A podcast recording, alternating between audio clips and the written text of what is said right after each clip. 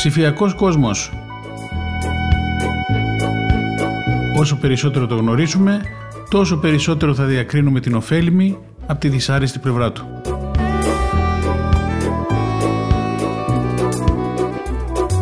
Με τον Νίκο Γκουράρο.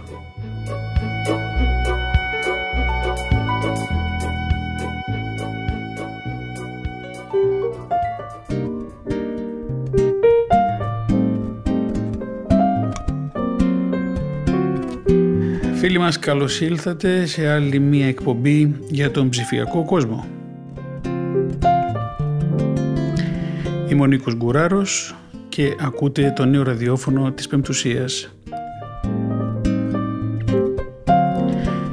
Λοιπόν, σήμερα Σας είχα υποσχεθεί ότι θα αλλάξουμε λίγο θέμα, θα φύγουμε λίγο αυτά τα, τα φυλάδια οδηγιών περί lockdown και χρήση υπολογιστών, διαδικτύου και όλα αυτά τα είπαμε, αναλυτικά νομίζω. Και θα αρχίσουμε σιγά σιγά να μπαίνουμε έτσι σε λίγο πιο δυνατά ας το πούμε θεματάκια για την ψηφιακή πραγματικότητα που ζούμε. Σήμερα ε, θα αρχίσουμε μια σειρά νομίζω θα μας πάρει δύο εκπομπές, θα δούμε πώς θα πάει το θέμα μας θα είναι η οικονομία της προσοχής. Η οικονομία της προσοχής.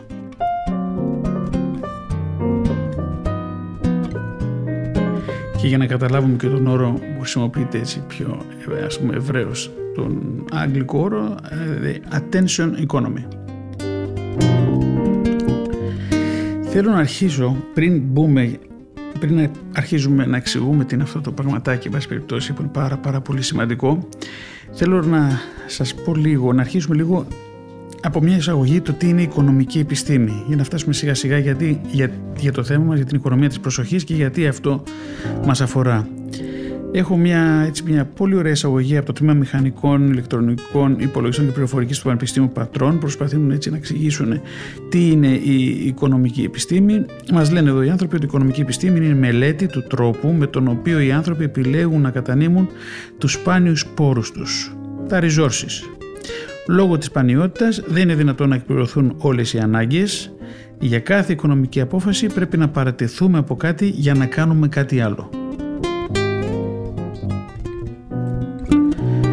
Υπάρχει λοιπόν ένα κόστος, το οριακό κόστος και το κόστος αυτό μαζί με την επιπλέον χρησιμότητα, την οριακή χρησιμότητα καθορίζουν τον καλύτερο τρόπο με τον οποίο μπορούμε να αποκτήσουμε όσο το δυνατόν περισσότερο από εκείνο που επιθυμούμε.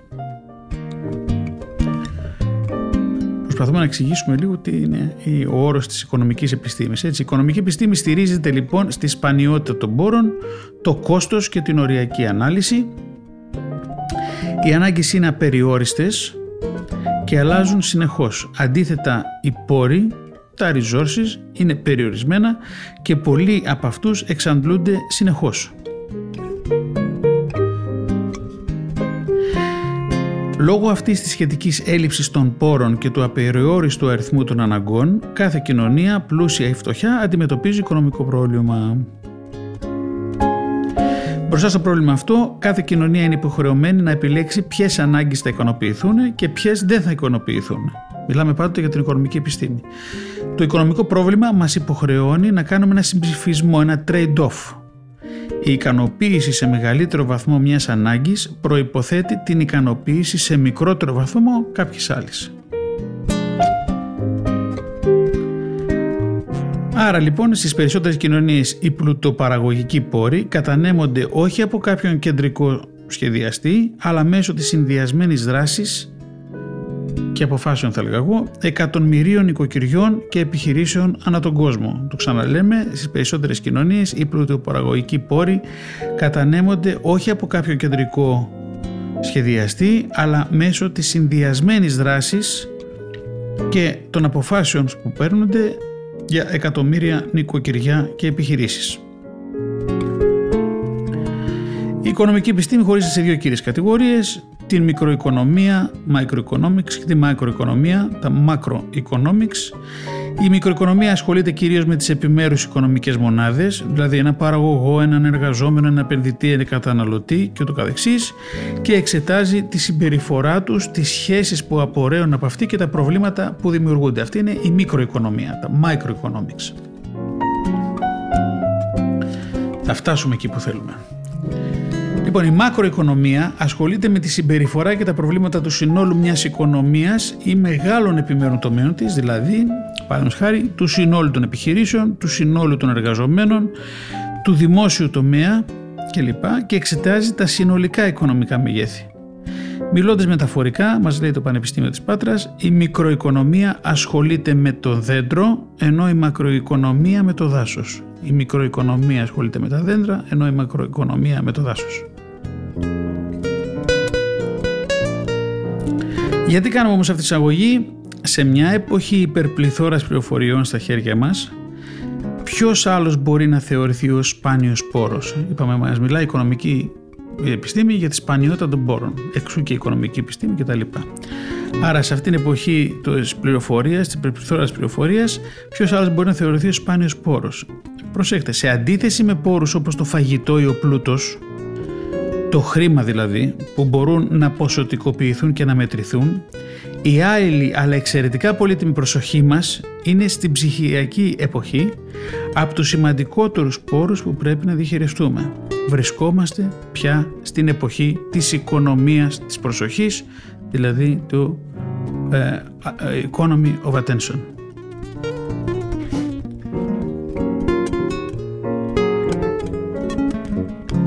Σημαντικό να το, να το ξαναδούμε λίγα και αυτό. Έτσι, τα, οι άλλοι πόροι ποσοτικοποιούνται. Δηλαδή το φαγητό, ο πλούτος, το χρήμα μπορούμε να το μετρήσουμε. Έχουμε τόσο φαγητό. Η, Ελλάδα χρειάζεται αυτά τα αγαθά. Στην Αγγλία ε, υπάρχει αυτός ο πλούτος. Στην τράπεζα έχουμε αυτά τα χρήματα. Η άειλη όμως, αλλά εξαιρετικά πολύτιμη προσοχή μας η προσοχή που δίνουμε δηλαδή στην ψηφιακή εποχή, στα πράγματα που ασχολούμαστε, να το πω έτσι πιο απλά, στην ψηφιακή εποχή, είναι από τους σημαντικότερους πρόωρου που πρέπει να διαχειριστούμε τώρα πια. Γι' αυτό και, λέγαμε, και λέω ότι βρισκόμαστε στην εποχή της οικονομίας τη προσοχής. Είναι πάρα πολύ μεγάλο κεφάλαιο αυτό και νομίζω είναι καλό να το συζητήσουμε. Λοιπόν, διαβάζω ε, μια ωραία εισαγωγή περί της οικονομίας της προσοχής από το Economy Review του Πανεπιστήμιου του Berkeley για να καταλάβουμε λίγο τι συμβαίνει. Λοιπόν, η Αμερικάνικη Ψυχολογική, η Αμερικάνικη Ένωση Ψυχολόγων ορίζει την προσοχή ως μια κατάσταση στην οποία οι γνωστικοί πόροι επικεντρώνονται σε ορισμένες πτυχές του περιβάλλοντος και όχι σε άλλες. Η προσοχή έρχεται σε πολλές μορφές, αγάπη, αναγνώριση, υπακοή και βοήθεια. Προσέχτε δίνω προσοχή, αυτή είναι μια μορφή της προσοχής. Δίνω προσοχή με ποιες μορφές; Δίνω αγάπη, συγκεντρώνομαι κάπου, δηλαδή αγαπάω, αναγνωρίζω κάτι, δίνω αναγνώριση σε κάτι, υπακούω σε κάτι, άρα συγκεντρώνομαι σε αυτή, υπα, υπα, υπακούω σε κάτι και βέβαια βοηθώ. Άρα συγκεντρώνομαι στο να βοηθήσω σε κάποιον. κάποιον. Να το καταλάβουμε αυτό. Λοιπόν, παρόλο που θεωρητικά δεν μπορεί να προσδιοριστεί, πολλοί αντλούν την προσοχή από το πόσο χρόνο εστιάζουμε σε ένα συγκεκριμένο πράγμα. Δηλαδή, αντιμετωπίζουμε την έλλειψη προσοχής κάθε μέρα, ενώ προσέχουμε σε ένα πράγμα, αγνοούμε τα άλλα. Καταλαβαίνουμε, αρχίζουμε και μπαίνουμε στο νόημα. Τι σημαίνει προσοχή; Παρόμοια με τα χρήματα, ανταλλάσσουμε την προσοχή. Προσέχτε. Είμαστε αυτή, αυτή τη στιγμή συνδεδεμένοι με το ραδιόφωνο της Πεμπτουσίας. Ακούμε την εκπομπή ψηφιακός κόσμος. Και είναι λογικό να αγνοούμε κάποια άλλη δουλειά που πρέπει να κάνουμε. Άρα η προσοχή μας αυτή τη στιγμή είναι στο να ακούσετε αυτό που σας λέω εγώ. Ελπίζω τουλάχιστον αυτό να είναι. Αλλά η προσοχή μας δεν είναι κάπου αλλού, είναι στο ραδιόφωνο. Είναι στην εκπομπή μας αυτή τη στιγμή.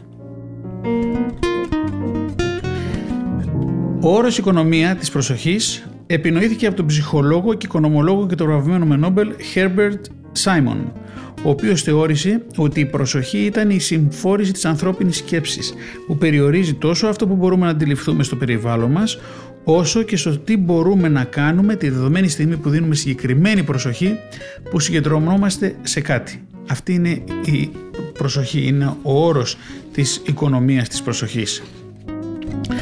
Σημείωσε επίσης ότι ένας πλούτος πληροφοριών δημιουργεί μια φτώχεια της προσοχής, μια έλλειψη της προσοχής, υποδηλώνοντας τι, ότι το multitasking είναι ένας μύθος. Μπορεί να λέμε ότι μπορούμε να κάνουμε 300 πράγματα μαζί, αλλά ε, η επιστήμη, η, η ψυχιατρική, η ψυχολογία σου λέει ότι δεν μπορούμε να κάνουμε ουσιαστικά 300 πράγματα μαζί και να τα κάνουμε και τα 300 καλά. Τι έλεγε η γιαγιά, η Σοφία, η καλή μου γιαγιά, η σκορεμένη, δεν μπορεί να έχεις τρία καρπούζια στις δυο μασχάλες. Αργότερα, το 1997, ο θεωρητικός φυσικός Michael Goldhaber προειδοποίησε ότι η διεθνής οικονομία μεταμορφώνεται από μια οικονομία βασισμένη στα υλικά αγαθά σε μια οικονομία που βασίζεται στην προσοχή. Στο attention θα λέω και τον αγγλικό όρο είναι σημαντικό. Επισημένοντα τις πολλές υπηρεσίες που προσφέρονται δωρεάν στο διαδίκτυο. Το 97. Το 97 είναι προ Χριστού, καταλαβαίνετε τώρα για το διαδίκτυο, έτσι πόσο, πότε, πότε είπε αυτό ο Μάικλ Γκολχάμπερ. Καθώς λιγότερα άτομα ασχολούνται με τη μεταποίηση και απομακρυνόμαστε από τη βιομηχανική οικονομία, τα αναδυόμενα επαγγέλματα ασχολούνται με τη δημιουργία, μελέτη και αξιοποίηση πληροφοριών. Αν και η οικονομία της πληροφορίας, το λεγόμενο information economy, ήταν μέχρι τώρα πολύ ε, συνηθισμένος όρος, ο Gold Haber τον απορρίπτει πια και μας λέει ότι δεν είναι πια οι πληροφορίες σπάνιες, αλλά η προσοχή που δίνουμε σε αυτές. Σημαντικά πράγματα αυτά να τα καταλάβουμε και να, έτσι, να πάρουμε μια μυρωδιά τι γίνεται. Όπως τα χρήματα δίνουμε άλλη περισσότερο, άλλη λιγότερο προσοχή. Χρειαζόμαστε χρήματα για φαγητό, νερό και κάπου από κάτω να βάλουμε το κεφάλι μας, το σπίτι μας δηλαδή, έπρεπε τον νίκη μας, να αγοράσουμε ένα σπίτι και τα λοιπά, να φροντίσουμε τα παιδιά μας. Παρομοίως η προσοχή μπορεί να μεταφραστεί σε τέτοια υλικά που είναι απαραίτητα για την επιβίωση. Προσέχτε τώρα, αυτό είναι πάρα πολύ ενδιαφέρον. Ως μωρά κλαίμε, γελάμε, κάνουμε θόρυβους και θέλουμε την προσοχή σε μας, αλλιώς δεν μας ταΐζουν, δεν μας δίνουν για να μην κρυώνουμε και νιώθουμε τον κίνδυνο. Ωστόσο, τα χρήματα και η προσοχή είναι ξεχωριστά. Τα χρήματα ακολουθούν την προσοχή, μας λέει το Berkeley, ενώ το αντίθετο δεν είναι απαραίτητα αλήθεια. Ξαναλέω για τα μωρά, έτσι ως μωρά κλαίμε, γελάμε, κάνουμε θόρυβους που θέλουμε την προσοχή έτσι ώστε η μαμά μας να μας ταΐσει, να μας ντύσει, να μην κρυώνουμε και να μην νιώθουμε ότι κινδυνεύουμε. Ξέρουμε ότι όταν ένα παιδί, ένα μωρό πεινάει, νιώθει ότι κινδυνεύει. Γι' αυτό ε, κλαίει. Έτσι. Και, και εξού μας ε, δείχνει δηλαδή ότι πρέπει να δώσουμε σημασία, να δώσουμε προσοχή. Και αυτό που λένε εδώ στον Berkeley πολύ σημαντικό, ότι το ξαναλέω γιατί, για να συνεχίσουμε από εκεί, ότι τα χρήματα και η προσοχή είναι ξεχωριστά. Τα χρήματα ακολουθούν την προσοχή, προσεχτέ, ενώ το αντίθετο δεν είναι πάντοτε αλήθεια. Έτσι, δηλαδή δεν, η προσοχή δεν ακολουθεί τα χρήματα. Προχωρούμε λοιπόν. Σας διαβάζω κάτι από το Network Conference που έγινε το 2020. Το διαδίκτυο είναι ζωτικό μέρος της καθημερινής μας ζωής. Το έχουμε πει και άλλες φορές, έτσι, είναι σύμφυτο πια. Μέσω του διαδικτύου μπορούμε να επικοινωνούμε και να αλληλοπιδρούμε με άλλα άτομα σε όλο τον κόσμο. Τα ξέρουμε αυτά. Ένα μεγάλο μέρος αυτής της σύγχρονης επικοινωνίας, ενημέρωσης και ψυχαγωγίες βασίζεται στην οικονομία της προσοχής. Η λογική είναι μάλλον απλή μας λέει ο πρώην σχεδιαστής της Google, Tristan Harris. Αν δεν πληρώνεις για το προϊόν, τότε είσαι το προϊόν. Προσέχτε. Όλοι τα, θέλουμε, όλοι τα θέλουμε δωρεάν στο ίντερνετ, έτσι, όλοι μας. Εκτός αν πρέπει να πάμε σε κανένα shop να αγοράσουμε κάτι, αλλά τις πληροφορίες όλοι τα θέλουμε δωρεάν. Τι λέει ο, ο σχεδιαστής Google, αν δεν πληρώνεις για το προϊόν, δηλαδή αυτό που βλέπεις, που μπαίνεις και βλέπεις μέσα στην Google που βλέπεις μέσα στα site ή στα κινητά σου, τότε είσαι εσύ το προϊόν.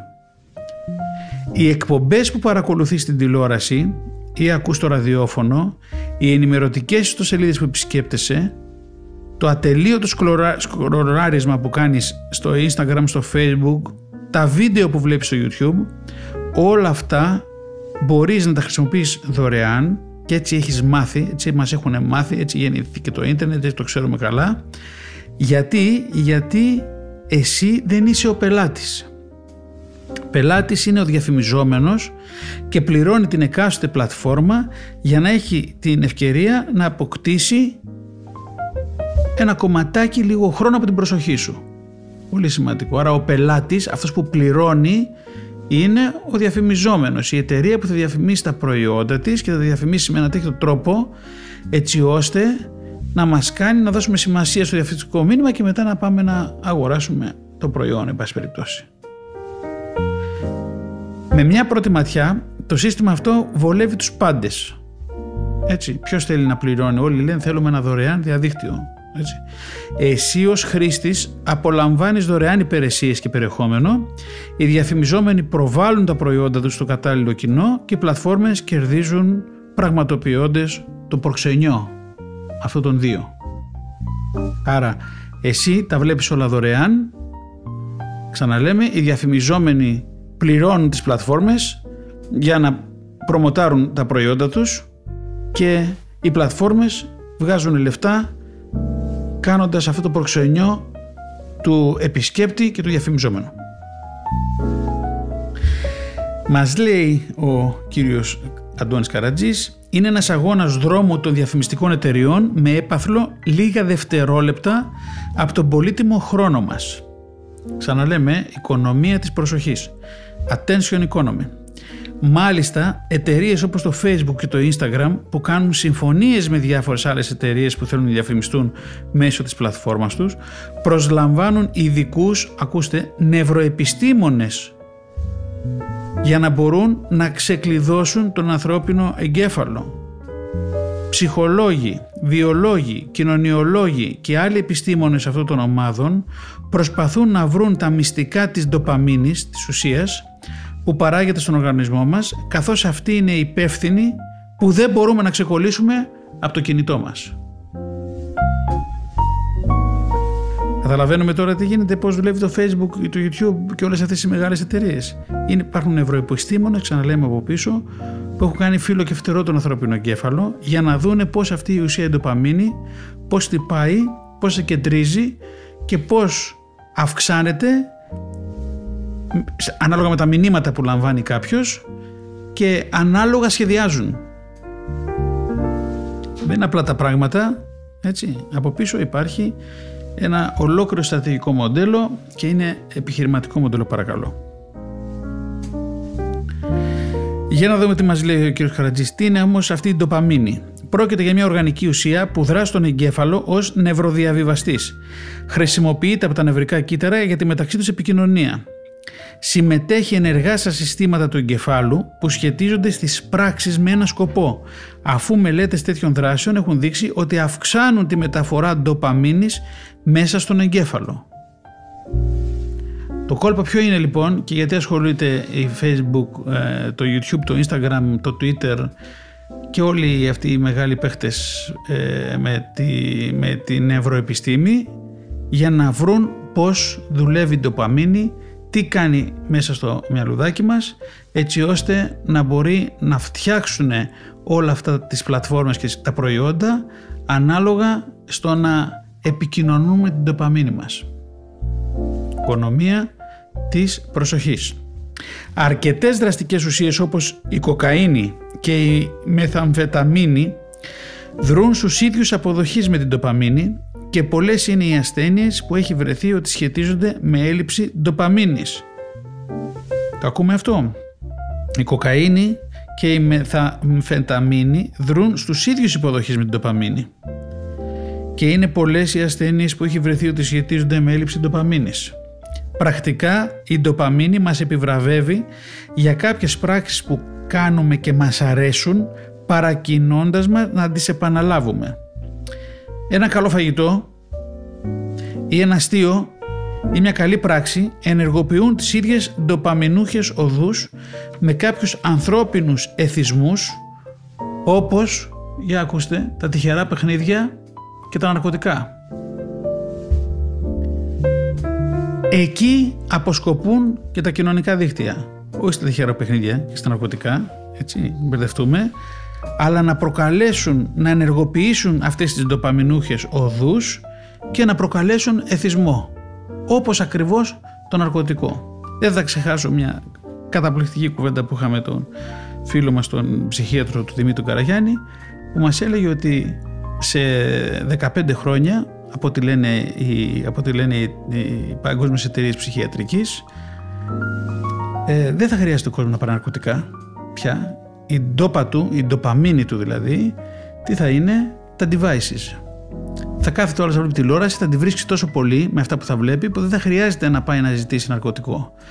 Θα μπαίνει στο facebook και θα παίζει ένα ε, παιχνίδι στο PS4, στο PS604 που θα είναι τότε και θα τη βρίσκει τόσο πολύ, θα εθίζεται τόσο πολύ που δεν θα χρειάζεται να παίρνει ναρκωτικά. Δεν θα χρειάζεται να πίνει.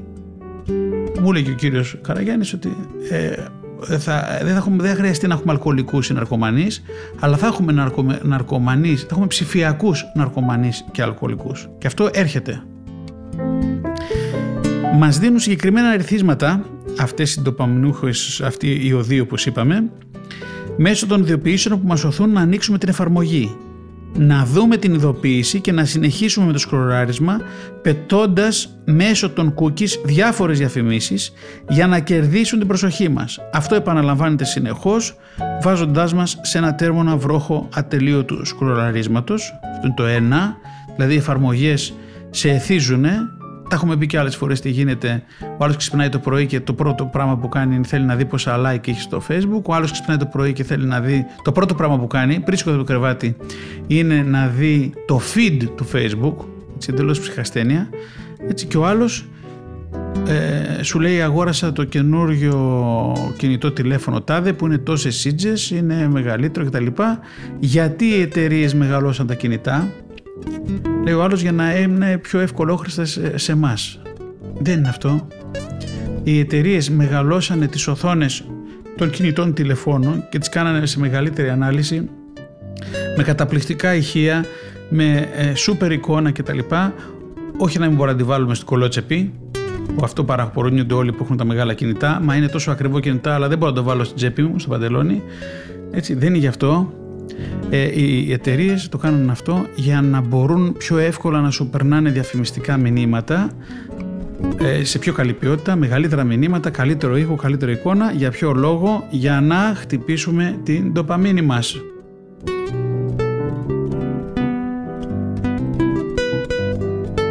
Λοιπόν, συζητάμε για την οικονομία της προσοχής και είμαστε εδώ τώρα στο σημείο που εξηγούμε τι είναι η ντοπαμίνη, γιατί μοιάζει με την κοκαίνη, γιατί όλα αυτά έχουν σημασία, γιατί οι μεγάλοι παίχτες έχουν, ε, ασχολούνται με, συνεργάζονται με νευροεπιστήμονες για να δούνε ποια σημεία ε, ενεργοποιούν την ε, ντοπαμίνη κτλ.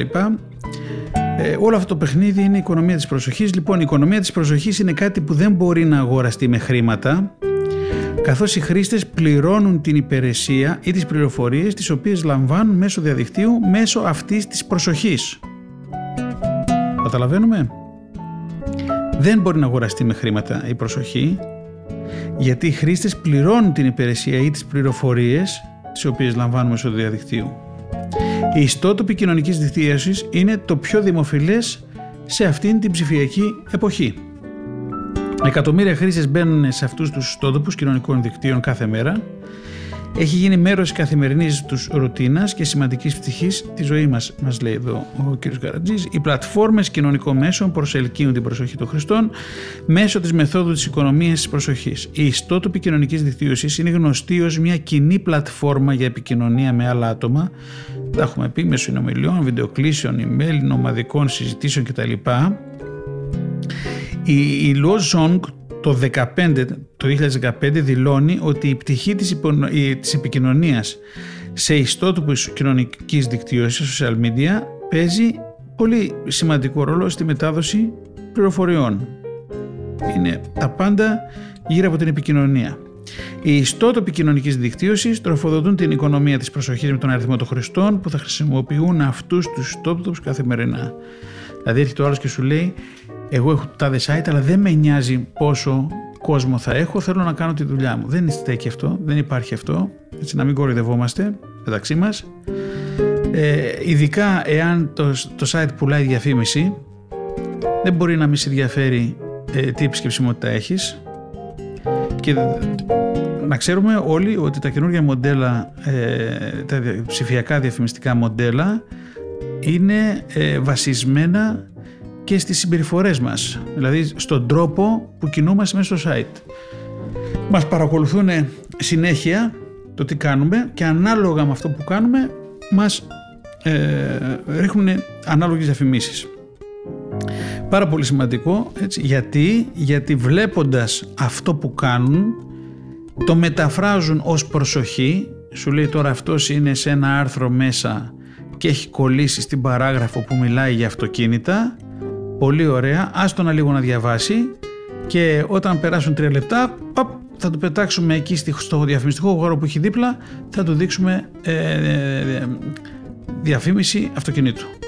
Και έχουμε πει αυτά είναι τα απλά κόλπα, υπάρχουν πολύ πιο έξυπνα από αυτά που θα τα πούμε σε άλλη εκπομπή, αλλά και αυτό είναι η οικονομία της προσοχής, ξαναλέμε.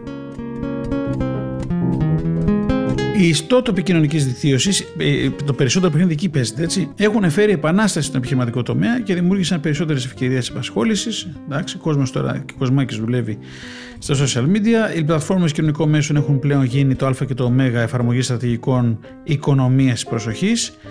Και ας το έχουμε στο μυαλό μας αυτό για να κλείσουμε αυτό το κομμάτι δεν είναι απλώς πλατφόρμες επικοινωνίας. Αρχίσανε ως πλατφόρμες επικοινωνίας, αρχίσαν ως δίκτυα, το είπαμε πως ήταν η αρχή του ίντερνετ, είπαμε πως έγινε το facebook, έτσι περιληπτικά και σφαιρικά, αλλά αρχίσαν ως πλατφόρμες επικοινωνίας, αλλά αυτή η μαζική εξάπλωση του μέσου και ε, το σύμφυτο της υπόθεσης όλης έτσι είχε αλλάξει λίγο την, ε, τη, τη στόχευσή του.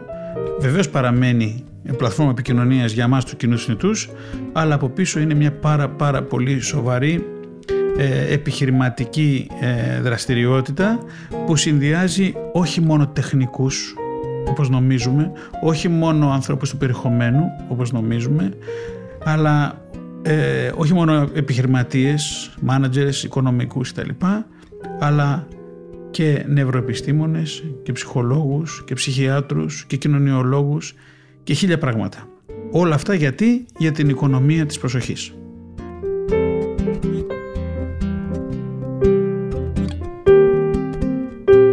Λοιπόν, τώρα συνεχίζουμε λίγο τα περί οικονομίας της προσοχής. Τώρα θέλω να σας πάω και σε μια άλλη περιγραφή όλων αυτών που λέμε από τον Jacob Nielsen από το nngroup.com έτσι, είναι, αν θέλετε να μιλάμε για user interface design, για usability, για πράγματα που αφορούν το πώς πρέπει να σχεδιάζουμε ένα site, μια εφαρμογή, μια στρατηγική ε, σχεδιασμού για ένα καινούργιο ψηφιακό προϊόν. Νομίζω ο Jacob είναι αν όχι ο νούμερο ένας στον κόσμο, ε, αυτός και η ομάδα του, νομίζω είναι από αυτούς που πρέπει να τους δίνετε σημασία, εγώ του δίνω πάρα πολύ. Ε, ένας καταπληκτικός άνθρωπος, πάρα πολύ έμπειρος, nnGroup.com, εκεί πέρα θα δείτε διάφορα άρθρα τέτοια. Από εκεί σας διαβάζω ένα παλαιότερο άνθρωπο που γράψαν εκεί η ομάδα του Jacob Nielsen για το Attention Economy. Λοιπόν, τα ψηφιακά προϊόντα ανταγωνίζονται μεταξύ τους για τη λεγόμενη προσοχή, την προσοχή των χρηστών των users. Η σύγχρονη οικονομία περιστρέφεται όλο και περισσότερο γύρω από το ανθρώπινο εύρος προσοχής και τον τρόπο με τον οποίο τα προϊόντα τραβούν αυτή την προσοχή. Το πάμε έτσι. Λοιπόν, για να δούμε λίγο θέματα τώρα αλληλεπίδρασης του υπολογιστή με τον άνθρωπο και είναι αυτό που λέγαμε πριν, ε, ακουμπάμε λίγο θέματα ψυχολογίας ε, και user experience. Η προσοχή είναι ένα από τα πιο πολύτιμα στοιχεία της ψηφιακής εποχής που ζούμε, λέει ο Νίλσεν. Για το μεγαλύτερο μέρος της ανθρώπινης ιστορίας, η πρόσβαση στις πληροφορίες ήταν περιορισμένη. Πριν από αιώνες, πολλοί άνθρωποι δεν μπορούσαν να διαβάσουν και η εκπαίδευση ήταν πολυτέλεια. Σήμερα έχουμε πρόσβαση σε πληροφορίες σε μαζική κλίμακα, παντού είναι τα πάντα. Γεγονότα, λογοτεχνία, τέχνη είναι διαθέσιμη, συχνά είναι δωρεάν σε οποιονδήποτε έχει σύνδεση στο διαδίκτυο. Το ξέρουμε αυτό, έτσι το είπαμε και πριν. Μας παρουσιάζουν πληθώρα πληροφοριών, αλλά έχουμε την ίδια δύναμη την ποσότητα δύναμης διανοητικής επεξεργασίας με αυτή που είχαμε πάντα. Έτσι, προσέχτε. Δηλαδή και πριν 2.000 χρόνια την ίδια δύναμη διανοητικής επεξεργασίας είχαμε αυτό που είχαμε σήμερα. Και αυτό που συνηθίζω και λέω ότι και πριν 2.000 χρόνια και σήμερα η μέρα 24 ώρες είχε. Δεν έχει αλλάξει αυτό. Συνεχίζει και υπάρχει. Ο αριθμός των λεπτών παρέμεινε επίσης ακριβώς ο ίδιος κάθε μέρα, λέει ο Νίλης, αφού σας λέω. Η ανθρωπότητα πριν 2.000 χρόνια δεν ήξερε το ηλεκτρικό ρεύμα, ούτε το φανταζόταν ότι κάποια στιγμή θα βρεθεί και θα είναι χρήσιμο. Σήμερα η προσοχή είναι το μεγάλο πρόβλημα και όχι η υπερπληθώρα των πληροφοριών. Η προσοχή είναι το μεγάλο ζήτημα και όχι η υπερπληθώρα των πληροφοριών. Πέρασε αυτό, αυτό ήταν η απαρχή του διαδικτύου. Ότι αρχίσαμε και μιλάγαμε για υπερπληθώρα πληροφοριών και χάνουμε την μπάλα και, και γίνεται χαμός και όλα είναι στο διαδίκτυο και δεν μπορεί να τα ελέγξω. Και τα... Αυτό είναι ένα, αυτό έφυγε τώρα. Υπάρχουν ε, διαδικασίες που αυτό μαζεύεται σιγά σιγά. Βεβαίως υπάρχει υπερπληθώρα πληροφοριών, αλλά μπορούμε να τις μανατζάρουμε καλύτερα. Το πρόβλημα δεν είναι τώρα πια αυτό. Φύγαμε από εκεί. Το μεγάλο ζήτημα και για τα επόμενα χρόνια θα είναι η προσοχή, η οικονομία της προσοχής. Λοιπόν, ξαναλέμε πάλι ότι η οικονομία, ο ορισμός της προσοχής είναι ο τρόπος που οι περισσότεροι άνθρωποι σκέφτονται ο επίσημος, το ξαναλέω, ο επίσημος ψυχολογικός ορισμός της προσοχής και ο τρόπος που οι περισσότεροι άνθρωποι σκέφτονται αλληλοεπικαλύπτονται. Το καταλαβαίνουμε; Δηλαδή ότι αν ορίσουμε τι είναι προσοχή και αν ορίσουμε τον τρόπο που περισσότεροι άνθρωποι σκέφτονται, αυτά τα δύο αλληλοκαλύπτονται, μας λέει ο Νίλσεν. Ο ορισμός ποιος είναι, του Νίλσεν, μια επιλεκτική εστίαση, ένα focus, προσοχή είναι μια ένα focus σε ορισμένα από τα αριθμήματα που αντιλαμβανόμαστε τη δεδομένη στιγμή, ενώ αγνοούμε άλλα αριθμήματα από το περιβάλλον μας. Αυτό είναι προσοχή. Εντάξει, είναι δύσκολο. Σε μια καθημερινή συζήτηση λέμε συχνά δώσε προσοχή. Pay attention. Αυτή η έκφραση συνεπάγεται δύο σημαντικά χαρακτηριστικά της προσοχής. Το pay attention, δώσε προσοχή. Τι είναι αυτά τα χαρακτηριστικά; Πρώτον, ότι είναι περιορισμένη η προσοχή και ότι είναι πολύτιμη. Γιατί του λέμε δώσε προσοχή, δώσε προσοχή, δώσε μου σημασία, δώσε προσοχή σε αυτό το πράγμα. Δηλαδή ουσιαστικά τι, δεν δίνεις προσοχή και σου λέει δώσε προσοχή, συγκεντρώσου. Και ότι είναι πολύτιμη για να σου λέει ο άλλος δώσε προσοχή, κάποιος λόγος υπάρχει που σου λέει δώσε προσοχή. Άρα είναι πολύτιμο αυτό.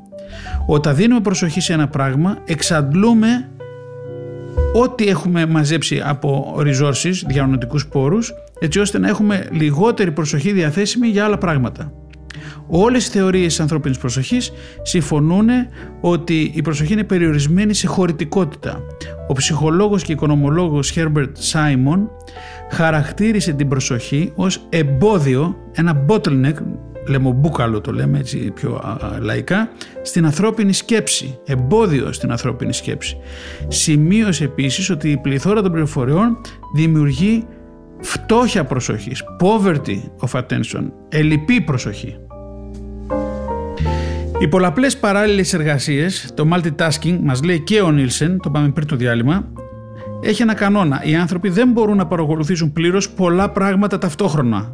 Ξαναλέμε, έχουμε τη γιαγιά, τρία καρπούζια στη δυο μας χαλές δεν χωράνε. Ναι, οι άνθρωποι μπορούν να έχουν το τηλέφωνο τους ε, μπροστά όταν παρακολουθούν τηλεόραση, αλλά αν στρέψουν την, την προσοχή στο feed του facebook θα χάσουν κάποια από αυτά που συνέβησαν στην εκπομπή. Δηλαδή το κρατάω το κινητό μπροστά μου, βλέπω την, την ταινία στο, ε, στην τηλεόραση, αλλά άμα ρίξω τη ματιά μου και αρχίσω και κοιτάζω το feed του facebook, την έχασα, έχασα την, την προσοχή μου από την τηλεόραση. Η προσοχή είναι ένας πολύτιμος πόρος για εμάς έτσι, ως άτομα. Αυτός ο πόρος εκτιμάται από επιχειρήσεις, πολιτικές εκστρατείες, με κερδοσκοπικούς οργανισμούς και πάρα πολλούς άλλους οργανισμούς που προσπαθούν να μας δελεάσουν, να εξοδεύουμε χρήματα ή να προσφέρουμε θελοντικά το χρόνο μας. Ο χρόνος μας είναι ε, με το χρόνο μας και με την προσοχή μας ουσιαστικά πληρώνουμε κάτι που νομίζουμε ότι δεν το πληρώνουμε. Αυτό που είπε ο Goldhaber, το είπαμε και πριν, το 1997, η παγκόσμια οικονομία μετατοπίζεται από μια οικονομία βασισμένη στα υλικά, σε material based δηλαδή, σε μια οικονομία βασισμένη στην ικανότητα της ανθρώπινης προσοχής. Πολλές υπηρεσίες είπαμε και λέει και ο Νίλσεν online προσφέρονται δωρεάν. Στην οικονομία της προσοχής η προσοχή ίδια δεν είναι μόνο ένα χαρακτηριστικό της στην οικονομία της προσοχής, η προσοχή που δίνουμε σε κάτι δεν είναι ένα χαρακτηριστικό αυτής της οικονομίας, αλλά είναι το ίδιο το νόμισμα. Οι χρήστες πληρώνουν για μια υπηρεσία με την προσοχή τους. Είναι ωραίο αυτό να το καταλάβουμε. Πληρώνουμε με το να προσέχουμε σε μια υπηρεσία, σε κάποιο περιεχόμενο, σε ένα site, στο κινητό μας, σε ένα παιχνίδι. Πληρώνουμε με την προσοχή μας. Σήμερα η δυναμική της οικονομίας της προσοχής ενθαρρύνει τις εταιρείες να προσελκύσουν τους χρήστες, να περνούν όλο και περισσότερο χρόνο σε εφαρμογές και ιστότοπους. Οι σχεδιαστές που δημιουργούν ιστότοπους και εφαρμογές κατανοούν ότι τα προϊόντα τους ανταγωνίζονται τον περιορισμένο πόρο της προσοχής των χρηστών, το χρόνο δηλαδή των χρηστών, το, το atten, τα attention resources, σε μια εξαιρετική ανταγωνιστική αγορά. Η ελπίδα να προσελκύσει την προσοχή έχει οδηγήσει στη δημοτικότητα πολλών διαφορετικών τάσεων σχεδιασμού που βέβαια υποβαθμίζουν την εμπειρία του χρήστη. Έτσι. Δηλαδή, παράδειγμα, έχουμε εντυπωσιακά κινούμενα σχέδια. Γιατί, για να τραβήξουμε την προσοχή σε ένα κομμάτι του περιεχομένου.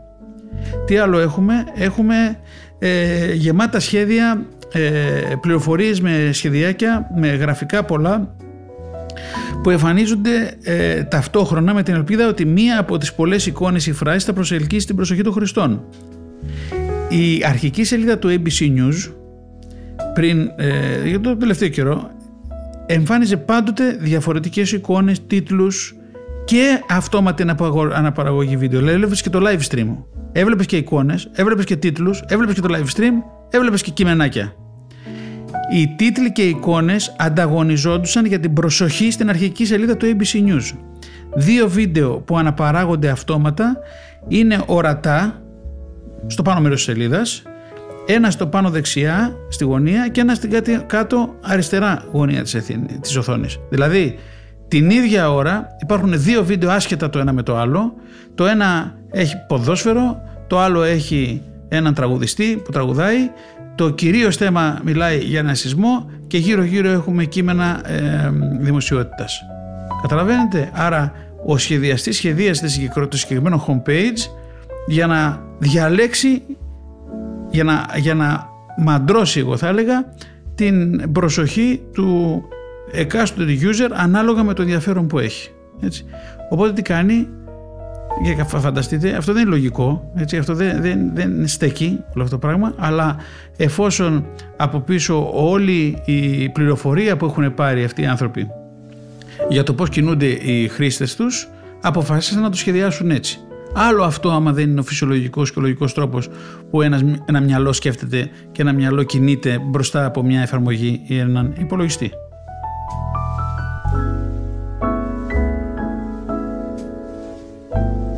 Λοιπόν, νομίζω ότι ο χρόνος μας τελείωσε δυστυχώς. Βέβαια, αυτό το θέμα της ε, οικονομίας προσοχής είναι τόσο μεγάλο και θα μας απασχολήσει τόσο πολύ τα επόμενα χρόνια ε, που καλό είναι να το κουβεντιάσουμε. Νομίζω θα μας πάρει άλλες, άλλη μία ή δύο εκπομπές. Θα δούμε πώς θα πάει.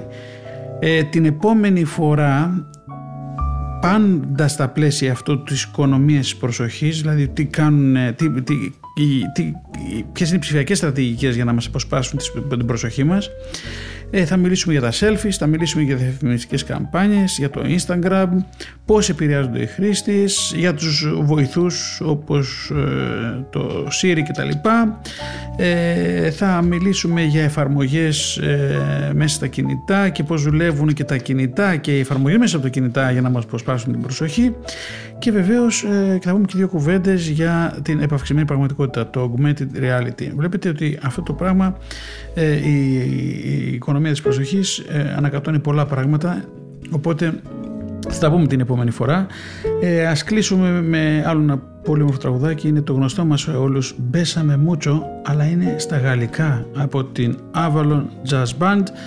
Ε, να έχετε μια καλή εβδομάδα. Ο, κοντά μας ήταν ο καλός μας ηχολήπτης ο Κώστας Τολιαδόρος, εγώ είμαι ο Νίκος Γκουράρος και ακούτε την εκπομπή ψηφιακός κόσμος στο νέο ραδιόφωνο της Πετουσίας. Γεια σας!